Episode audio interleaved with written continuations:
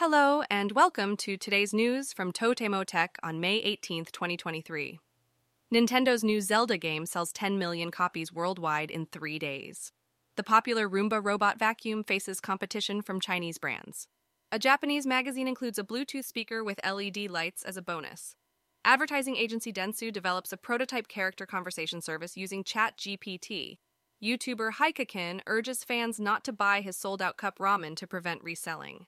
The Pokemon Company apologizes for glitches in an online tournament.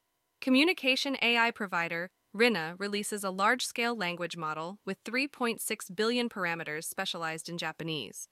The Japanese government clarifies that hobby grade neodymium magnets are exempt from new regulations. And that's all for today's news. Thanks for listening to Totemo Tech.